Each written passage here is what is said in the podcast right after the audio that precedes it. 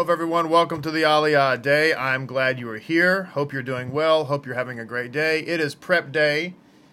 We are looking forward to the Shabbat, looking forward to another great uh, weekend of uh, getting together and being with one another and loving one another uh, and all those good things. This is Parashah Beha'alotka. This is the final uh, Aliyah for uh, our shot will be moving into Sh- uh, Shalach next week. Just a programming note: um, we will not have, there will not be an Aliyah day on uh, Sunday on the first day of the week. Uh, I have uh, an activity that is going to prevent me from uh, being able to do the Aliyah. So we've set up our our hotline for those who um, have Aliyah day uh, withdrawals. That's one eight hundred get some help, and uh, you can call you can call the hotline.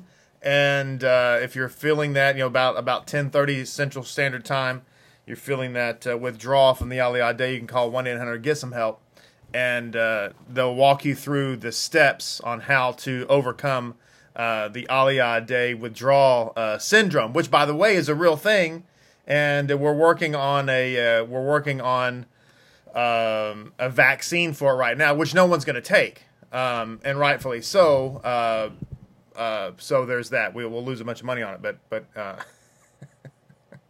we're, we're working on it. I'm not even going to take the vaccine. uh, all right, so here we are.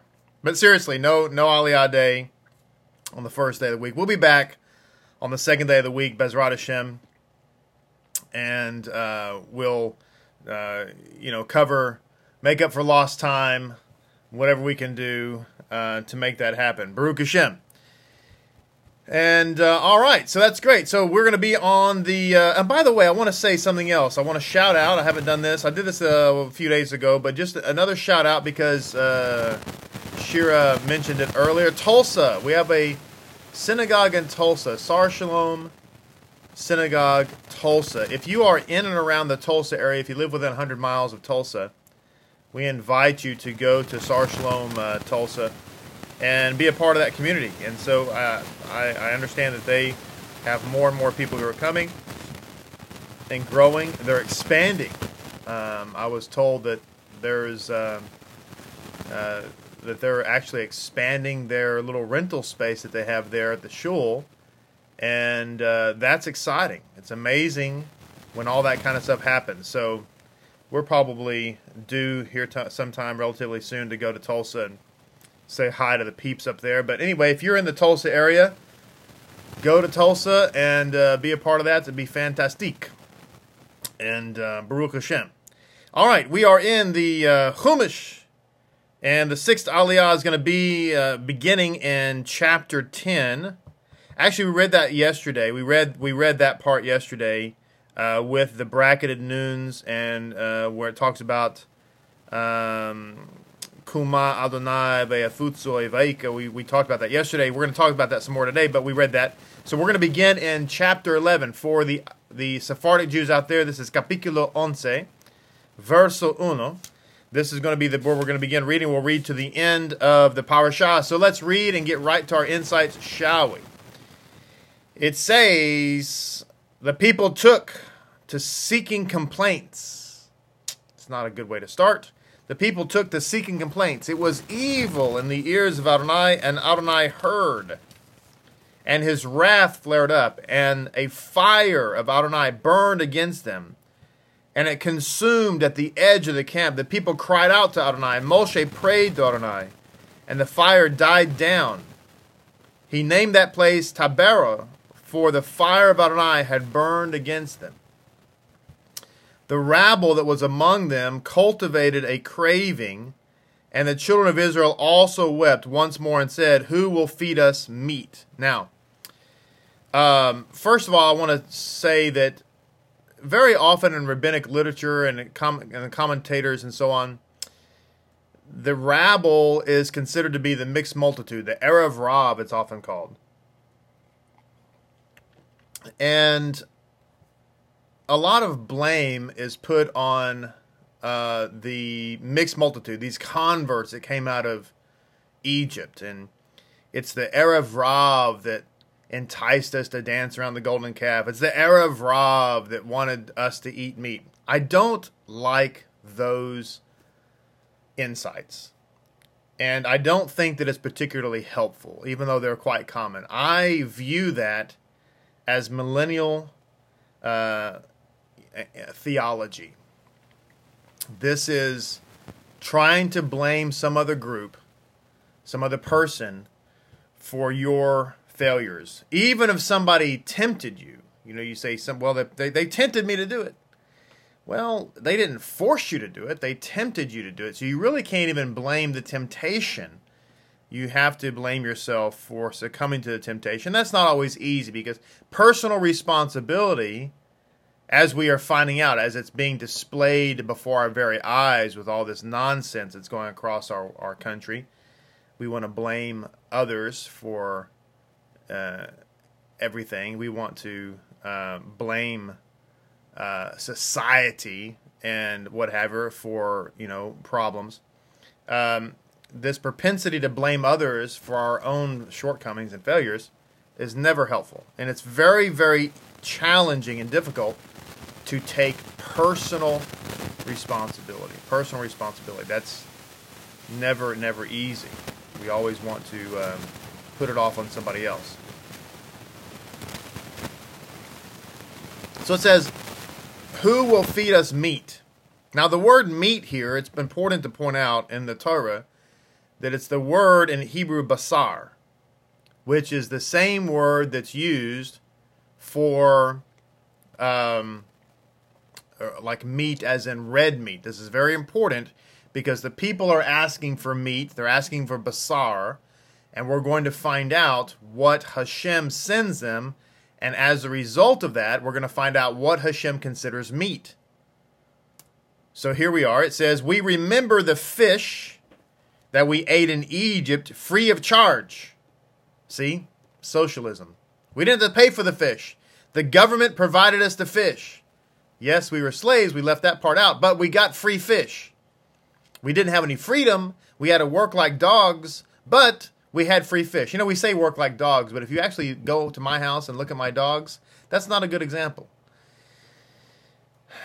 Because uh, all my dogs do is sit around all day and eat and sleep and uh, enjoy soft pillows. So I'm not really sure where we got the work like dogs thing, but I digress. Um, but anyway, we, we leave, leave out the part that we are slaves, but hey, we got free fish. It's like people say about the communist uh, government of Cuba. Uh, yeah, you, you, you, you, you, it's there's absolutely no freedom there. There's no prosperity there. There's nothing good there at all. But hey, they got free education. Yeah, it's called education camps. It's free because you go there to get indoctrinated. But I digress. It says we remember the fish that we ate in Egypt much like our college campuses. We, re- we re- remember the fish that we ate in Egypt free of charge the cucumbers, the melons, the leeks, the onions, and the garlic. Now, oh, by the way, not only was it free, but it was wholesome. It was organic, certified organic. Cucumbers, melons, leeks, onions, garlic. But now our life is parched. Why? Because we actually have to have personal responsibility. There is nothing, we have nothing to anticipate but the manna we have nothing to anticipate. I want you to think about the insanity of that statement. We have nothing to anticipate but this miraculous substance that appears from Shemayim every single morning and will taste like anything we want it to taste like. That's all we get. That's all we're looking forward to. But we don't have any cucumbers, we don't have any melons, we don't have any onions, no garlic. Yes, I know if I want the manna to taste like onions and garlic and cucumbers and melon, it will. But I would much rather. Um, here's the deal I would much rather have no personal responsibility. I would much rather take no effort and uh, just receive whatever I want.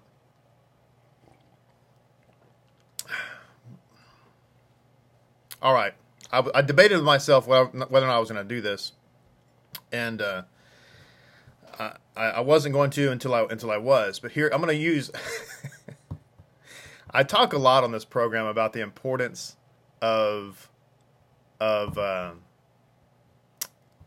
um, logic, logical thinking, and so, and we see the absence of logic and common sense in our present day world.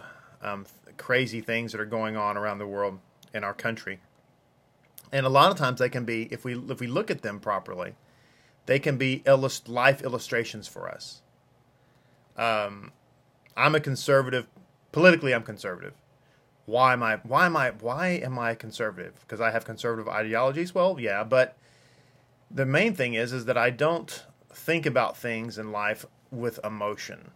I rely upon logic historical fact statistical fact and common sense. And so, um, when I look around what's going on in the world, I, I think about our theological point of views, as, as I talked about yesterday. So, as many of you might know, there's a group of anarchists who have taken over six blocks of downtown Seattle. Now, these people are people that say they don't they, they want to get rid of police. They they want to demilitarize police. There are people that do not believe in um, putting up the wall along the southern border. They don't believe that we should be uh, that we should have immigration checkpoints. Where they they believe we should have open borders. Anybody can come. Anybody can go. Um, they tore down statues of Columbus because they say that Columbus was a murderer and that he stole land that did not belong to him. Um, and so they took over six city blocks of downtown um, Seattle. And what's the first thing they did? First thing they did is they built a wall, they built a barricade.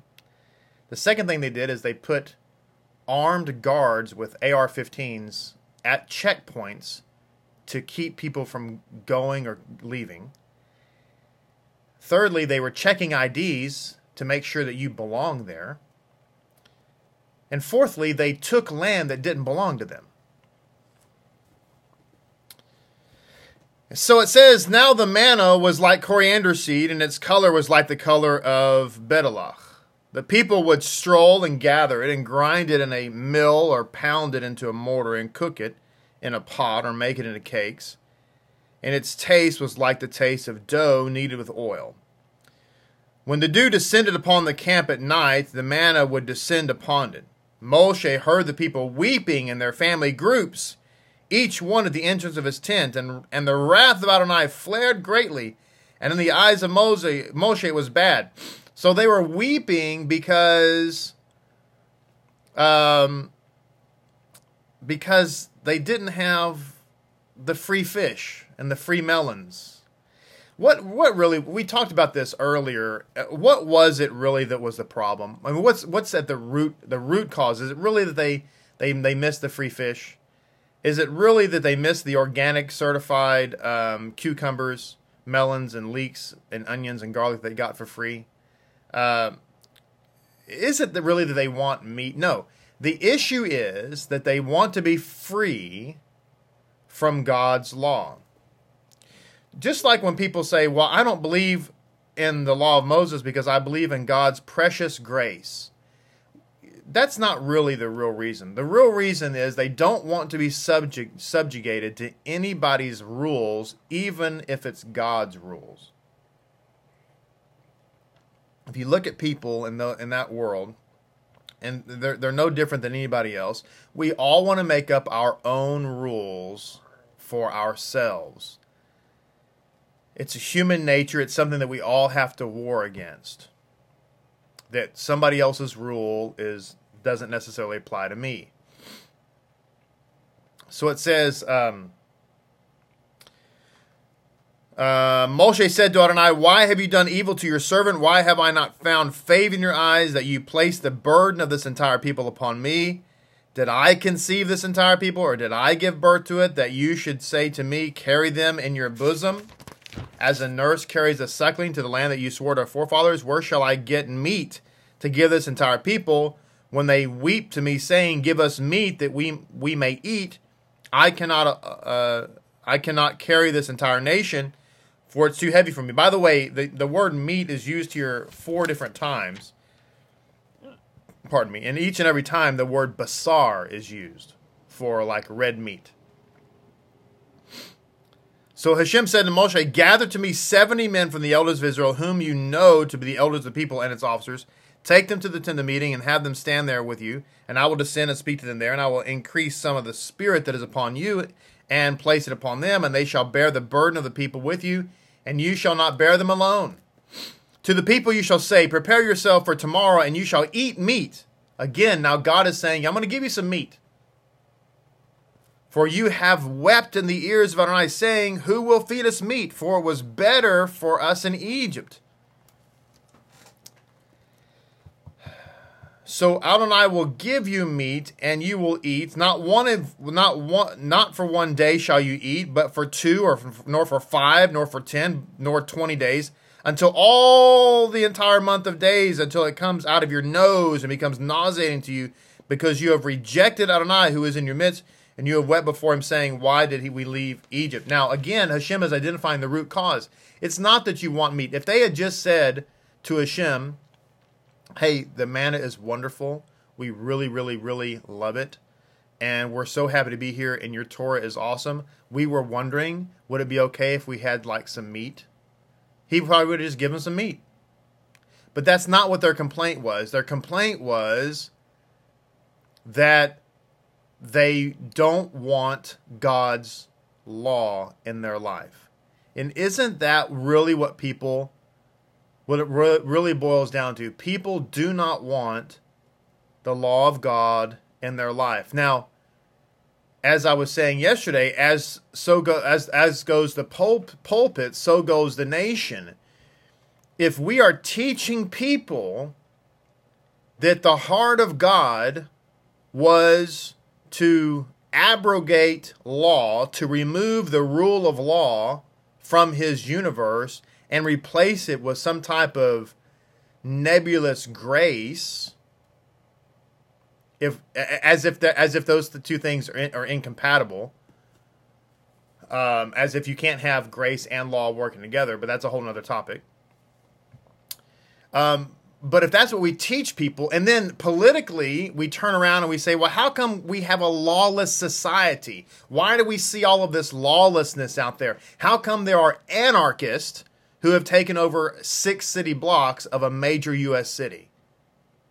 And nobody's doing anything about it. Not yet, anyway.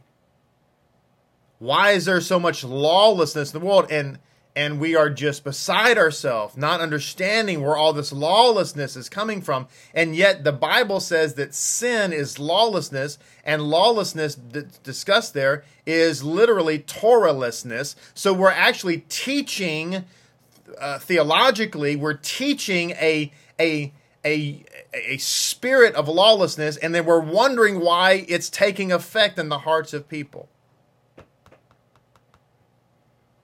But see, we think it's because we just want meat. We don't realize that it's because we want to reject God. See, what God was saying was because you want to go back to Egypt, which is you, you want to reject my Torah, you don't understand that rejecting my Torah is tantamount to rejecting me because we're one and the same.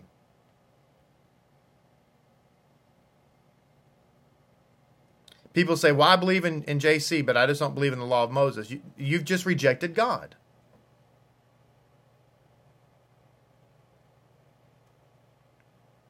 The Christian person might say of the Jewish person, boy, they need, or the, or the Messianic person, which is just a Christian by another name, might say, well, the, the Jewish, we need to do it. We need to, we need to do missions to Israel and we need to get them Jews saved. You know what? You need to get saved.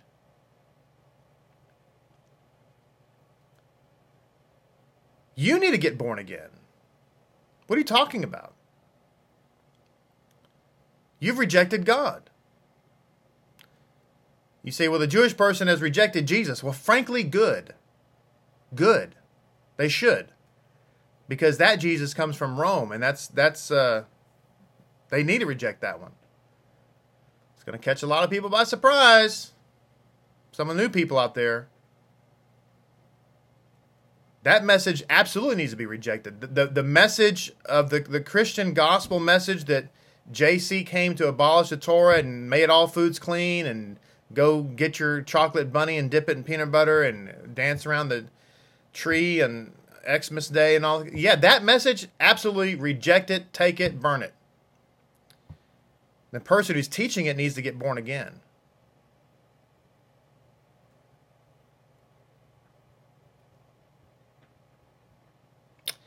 Well, isn't that special? Moshe said, 600,000 foot soldiers are the people in whose midst I am, yet you say I shall give them meat, and they shall eat meat for a month of days. Can sheep and cattle be slaughtered for them and suffice for them? Or if all the fish of the sea shall be gathered for them, would it suffice for them? And Hashem said to Moses, Is the hand of Adonai limited? Now you will see whether my word comes to pass or not. Moshe left and he spoke the words of Adonai to the people, and he gathered seventy men from among the elders of the people and had them stand around the tent.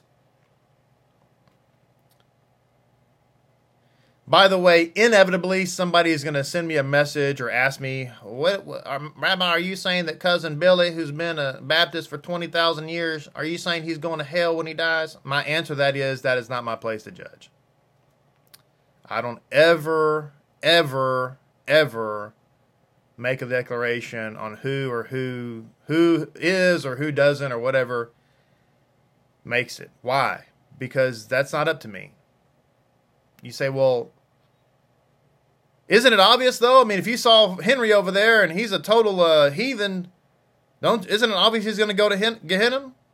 Well, maybe, but again, you know we have this rule, and it's been forgotten and that is that a person is presumed innocent until proven until say say it with me proven say proven proven guilty where? On CNN Fox News? Your living room? The kitchen table? No! Proven guilty where? I forget. What was the name? What's the word? There's a phrase. Oh a court of law. A court of law. It doesn't matter, ladies and gentlemen, if you have the person on tape. Well, digital. They don't use tape anymore. But if you have the person on video, it doesn't matter, ladies and gentlemen, if you have 10 witnesses that saw them do it. The person is presumed innocent, no matter what, until proven guilty. Where? in a court of law. Where does that idea come from? The answer is Judaism. The answer is Judaism, which means that it comes from heaven, which means that none of us can judge anybody because they are to be considered innocent until proven guilty in the court of law. Incidentally, I'm not an officer in that court. That's what it means, ladies and gentlemen, to judge favorably. You say, well, I know they're a heathen. Okay. But again, court of law. We presume they're innocent. All I'm telling you is the truth. Now, how it works out for cousin Billy and Aunt Susie and, and, and Billy Joe, that's up to God. Because who knows what Aunt Susie and Uncle Billy Joe and cousin Lou knows? Who knows their circumstances? I don't. I don't have that file.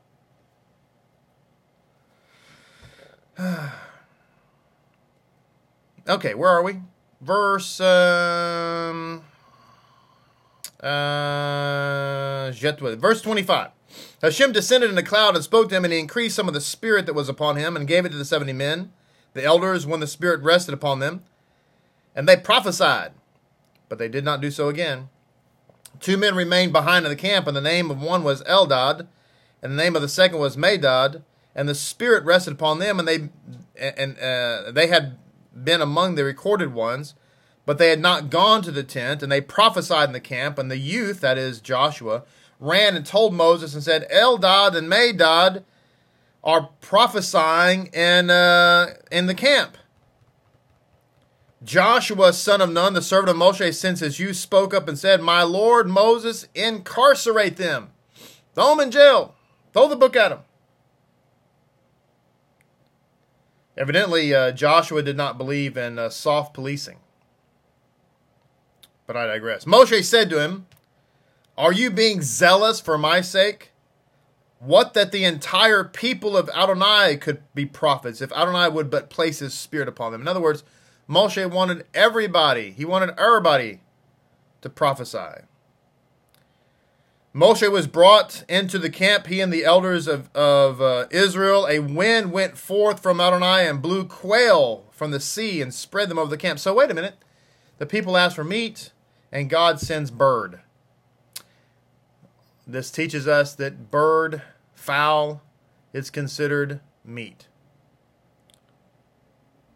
It says a day's journey this way and a day's journey that way, all around the camp and two cubits above the face of the earth. The people rose up all the day and all the night and all the next day and gathered up the quail. The one with the least gathered in the ten homers, and they spread them out all around the camp. They had a quail of a time. The meat was still between their teeth and not yet chewed when the wrath of Adonai flared against the people, and, the, and Hashem struck a very mighty blow against the people. He named that place Kibroth Hatava, because there they had buried the people and had been craving. From Kibroth Hatava, the people journeyed to Hazeroth, and they remained in Hazeroth. Capítulo 12. Chapter 12. Miriam and Aaron spoke against Moshe regarding the Cushite woman he had married, for he had married a Cushite woman. Some say that Zipporah, Moshe's wife, was black or of some type of mixed race or something like that. And so some there's some speculation that this might have been a a, a, a point of prejudice, perhaps, uh, possibly, uh, between of of Miriam and Aaron uh, against uh, Zipporah, possibly. It says, They said, Was it only to Moshe that Hashem spoke? Did he not speak to us as well? And Adonai heard. Now the man Moshe was exceedingly humble more than any person on the face of the earth. Adonai said suddenly to Mo- said suddenly to Moses, to Aaron, and Miriam, "You three go out to the tent of meeting." He's going to take him out to the woodshed. And the three of them went out, and Adonai descended in a pillar of cloud and stood at the entrance of the tent, and summoned Aaron and Miriam. The two of them went out. He said, Hear now my words. If there shall be prophets among you, and a vision shall I, Adonai, make myself known to them. In a dream shall I speak to him. Not, not so is my servant Moses. In my entire house, he's the trusted one. Mouth to mouth do I speak to him, in clear visions and not in riddles. The image of Adonai does he gaze. Now it says here, this verse 8 is very important. It's something that you need to mark in your in your Bibles, mark in your Humashim, and you need to remember it. Pe el pe adaver bo umare velo hetidot ut mulat ut, ut munat Adonai yevit umaduach lo yireti ledaver be'avdi be'moshe. The word that is used here for um, uh, for the image is the same word that is used for an idol. Okay? Um, temunat. Temun, temuna, temunat. That word is the same word that's used when bespeaking of an idol.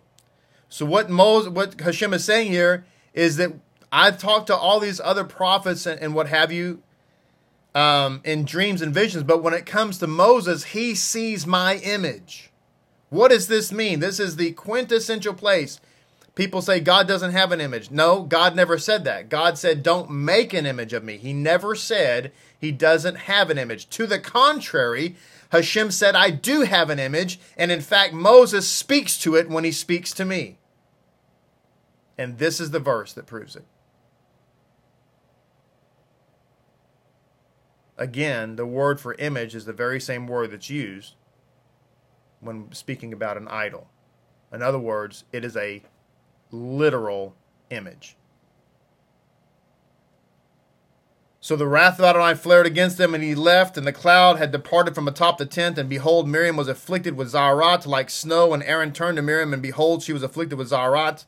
And Aaron said to Moses, I beg you, my Lord, do not cast sin upon us, for we have been foolish, and we have sinned. Let her not be like a corpse, like the one who leaves his mother's womb, with half his flesh having been consumed. Moshe cried out to Adonai, saying, Please God, heal her now. Moshe said to, excuse me, Hashem said to Moses, Were her father to spit in her face, would she not be humiliated for seven days? Let her be quarantined outside the camp for seven days, and then she may be brought in. So Miriam was quarantined outside the camp for seven days, and the people did not journey until Miriam was brought in. Then the people journeyed from Haseroth, and they encamped in the wilderness of Paran. End of our Aliyah today. We are out of time, but we are not by any means out of content. There is so much more to share, so many more insights. Uh, but unfortunately, we're just out of time. I may share a few things online just because they're so good. But until then, we will uh, see everybody. Again, no Aliyah on the first day of the week. Call Wayne 100. Get some help if you need to uh, be walked off the ledge for that. And uh, otherwise, we'll see everybody on the second day of the week. Shabbat Shalom. Well, we'll see everybody in, in service tomorrow, right? See everybody in the service. Hope you enjoy your day. Hope you enjoy your Erev. Shalom Aleichem.